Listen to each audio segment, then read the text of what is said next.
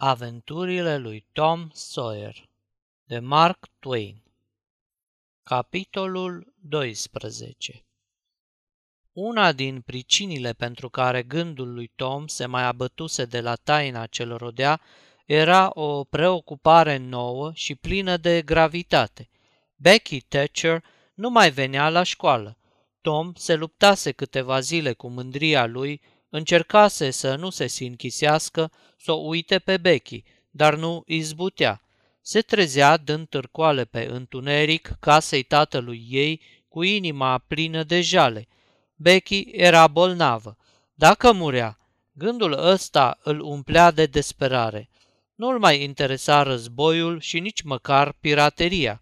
Farmecul vieții pierise. Totul era searbăt cenușiu. Lăsă deoparte cercul și bastonul de cricket, joaca nu-i mai făcea nici o plăcere. Mătușă sa băgă de seamă și se îngrijoră. Începu să încerce tot felul de leacuri ca să-l învioreze. Ea făcea parte din acei oameni care se dau în vânt după doctorii brevetate și după orice metode puse în practică de curând. O viață întreagă făcuse experiențe în acest domeniu – cum se ivea o doctorie sau o metodă nouă, ardea de nerăbdare să o încerce, nu pe pielea ei, căci ea una nu era niciodată bolnavă, ci pe a cui se nimerea să-i fie la îndemână. Citea regulat toate revistele de sănătate și toate înșelătoriile frenologice care apăreau. Neștiința lor solemnă îi pria ca peștelui apa, Credea ca în Evanghelie, în toate prostiile de care erau pline acele broșuri despre aerisire, despre cum să te culci și cum să te scoli, ce să mănânci și ce să bei, câtă mișcare să faci, ce dispoziție sufletească să-ți impui și ce îmbrăcăminte să porți.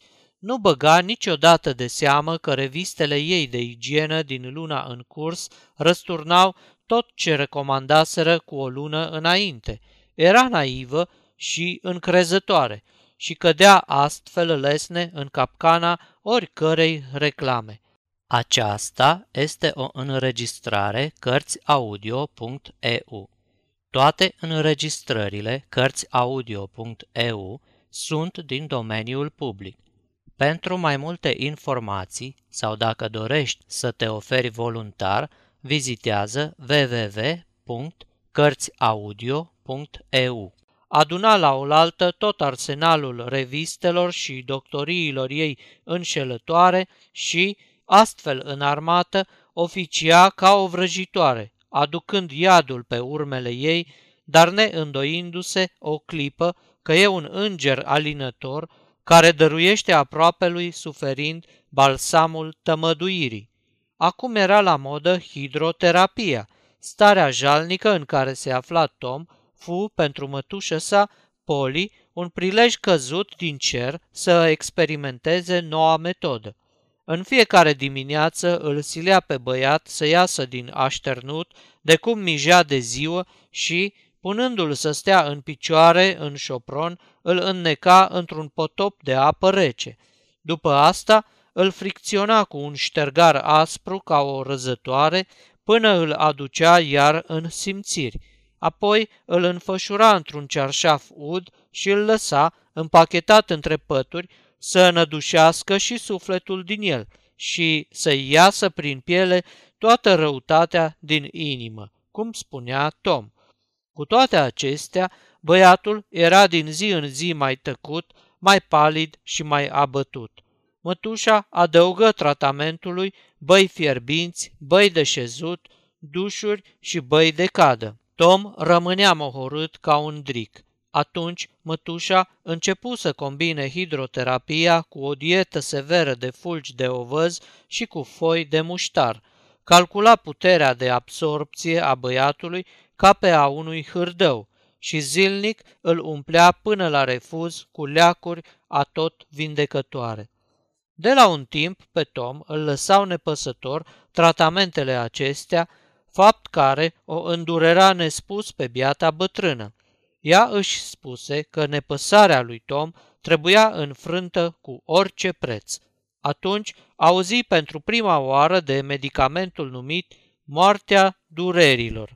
Comandă numai decât o probă, gustă doctoria și inima îi se umplu de mulțumire. Era foc și văpaie sub înfățișare de lichid. Renunță la hidroterapie și la toate celelalte remedii și își puse toată nădejdea în moartea durerilor. Îi dete lui Tom o linguriță din leacul miraculos, apoi, înfrigurată, așteptă rezultatul. Îngrijorarea îi se risipi într-o clipă și sufletul ei tulburat își regăsi liniștea, căci apatia lui Tom se spulberase. Pe jăratic să-l fi pus mătușa și tot nu l-ar fi trezit mai bine. Tom înțelese că era timpul să-și vină în fire. Felul ăsta de viață o fi fost el destul de romantic pentru starea lui amărâtă, dar simțea că nu mai merge. Trebuie să termine cu viața asta searbădă, plină de necazuri. Fel de fel de planuri îi treceau prin minte cum să facă să scape. În cele din urmă îi dădu în gând să se prefacă ahtiat după moartea durerilor. Cerea atât de des doctoria, încât începuse să o plictisească pe mătușă, până când, obosită, mătușa Poli îi spuse să-și o ia singur și să nu mai bată la cap. Să fi fost vorba de Sid, nici o bănuială n-ar fi umbrit bucuria bătrânei, dar fiindcă era Tom la mijloc, mătușa începu să supravegheze pe furiș sticla, care nu-i fu mirarea când văzu că, într-adevăr, conținutul scădea. Cum să-i treacă prin gând că Tom îngrija sănătatea unei crăpături din dușumeaua salonului? Într-o zi, Tom tocmai dădea crăpăturii porția de doctorie, când se apropie de el motanul cel galben al mătușii, torcând, privind cu jind lingurița și rugându-se să-i dea și lui să guste. Tom îl preveni. Mă, Peter, să nu iei, dacă n-ai neapărată nevoie, dar Peter îi dădu a înțelege că avea neapărată nevoie. Eu zic să te gândești bine. La care motanul răspunse că se gândise bine. Ei, dacă vrei cu tot din adinsul, ce să-ți fac? Să-ți dau, ca să nu zici că-s zgârcit. Da, dacă nu ți-o place, să n-ai nicio pretenție. Cum îți așterni, așa dormi. Peter cuvință cu un miorlăit. Tom îi căscă gura și îi vărsă pe gât. Moartea durerilor. Peter sări în sus de doi metri, scoase un strigăt sălbatic de luptă și se năpusti val vârtej împrejurul camerei, pocnindu-se cu capul de mobile, răsturnând glastrele cu flori și făcând o harababură nemaipomenită. După asta se ridică pe labele dinapoi și începu să umble ca la paradă cu capul într-o parte, strigând sus și tare nepotolita bucurie. Apoi iar o zbughi, dând de câteva ori ocol camerei, răvășind și nimicind totul în cale. Mătușa Poli intră tocmai la timp pentru a-l vedea executând câteva salturi duble, scoțând un chiot puternic de adio și zburând prin fereastra deschisă cu rămășițele glastrelor de flori după el. Mătușica încremenise în prag. Privi nedumerită pe deasupra ochelarilor, Tom se tăvălea pe jos, prăpădindu-se de râs. Tom, ce naiba are cotoiul ăsta?" De un să știu eu, mătușico?" îngăimă Tom, printre hohote de râs. Doamne sfinte, de când sunt, n-am văzut una ca asta. Dar ce-o fi având? Habar n-am, tușă Poli. Așa fac pisicile când sunt vesele. Nu zău, așa fac. Acum Tom desluși în glasul mătușii ceva care îl neliniștea. Da, tușică, adică așa mi se pare. Da, așa ți se pare? Uh-huh. Între timp, mătușa se aplecase, iar Tom o pândea cu atenție plină de îngrijorare. Când ghici ce o preocupa, era prea târziu. De sub marginea cuverturii de pat se zărea coada linguriței care îl dăduse de gol. Mătușa Poli apucă lingurița și o băgă sub nas. Tom se făcu mic și lăsă ochii în jos. Mătușa îl ridică, după cum îi era obiceiul, de o ureche – și îl ciocăni zdravăn în cap cu degetarul. Bine, musiu, Ce-ți veni să te porți așa cu o biată ligioană neputincioasă? Mi-era milă de ea, că n-are nicio mătușă. N-are nicio mătușă? Neghiobule, ce tot îndrugi acolo? Ce vrei să zici? Păi, dacă avea și el o mătușă, avea ea grijă să-l doctoricească. Îi ardea ea mațele cu moartea durerilor. Nu era mai milă de o ligioană ca de o ființă omenească. Pe mătușa Poli o cuprinse fără de veste căința. Deodată lucrurile îi apărură într-o lumină nouă. Ce era cruzime față de un motan, s-ar fi putut să fie cruzime și față de un băiețel. Punând mâna pe creștetul lui Tom, spuse blând, Tom, eu nu ți-am vrut decât binele. Zău că ți-a făcut bine doctoria, Tom. Tom înălță privirea spre ea cu o seriozitate prefăcută, prin care răzbea licărirea unui zâmbet. Știu că mi-ai vrut binele, mătușică, și eu i-am vrut binele lui Peter și zău că și lui i-a făcut bine doctoria. Nu l-am văzut niciodată așa vioi. Hai, piei din ochii mei, până nu mă scoți iar din sărite. Încearcă să fii și tu odată băiat de treabă și doctoria nu e nevoie să o mai iei. Tom sosi la școală cu mult înainte de începerea lecțiilor. Se observase că acest lucru ciudat se petrecea zilnic de la o vreme, iar acum, după obiceiul ce-l prinsese de curând, stătea în curtea școlii, pe lângă poartă, în loc să ia parte la jocurile celorlalți. Spunea că e bolnav, așa și arăta. Se făcea că se uită așa într-o doară. Adevărul era că supraveghea foarte atent drumul care urca spre școală. Curând îl zări pe Jeff Thatcher. Tom se lumină la față, îl privi o clipă lung, încordat, apoi întoarse capul plin de mâhnire.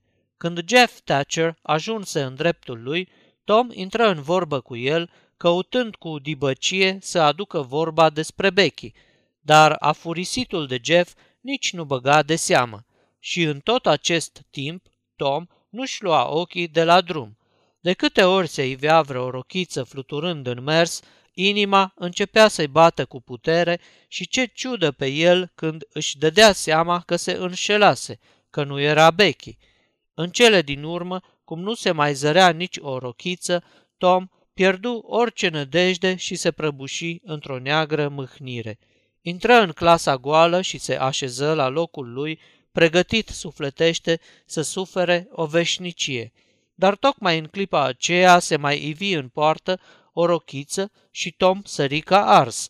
În clipa următoare era în curte, chiuind ca un sălbatic, râzând, urmărindu-i pe ceilalți băieți, sărind gardul cu o îndrăzneală nemaipomenită, mai mai să-și frângă oasele, făcând tumbe, sprijinindu-se când în mâini, când în cap, pe scurt, executând toate actele de vitejie ce-i dădeau prin gând și trăgând mereu cu coada ochiului la Becky Thatcher să vadă dacă ea bagă de seamă.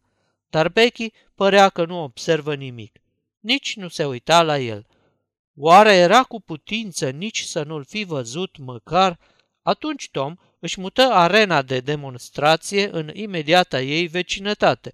Se repezi cu chiote fioroase de luptă, îi smulse unui băiat șapca din cap, i-o aruncă pe acoperișul școlii, năvăli ca un vârtej într-un grup de băieți, împrăștiindu-i în toate părțile și la urmă căzu lat chiar sub nasul lui Becky, cât paci să o trântească.